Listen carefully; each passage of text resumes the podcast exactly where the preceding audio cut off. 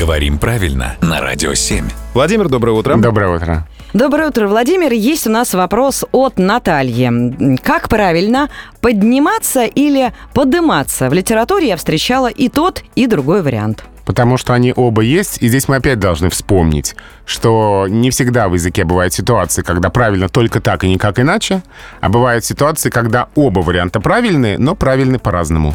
Подниматься нейтральное, везде можно употреблять, подниматься разговорное.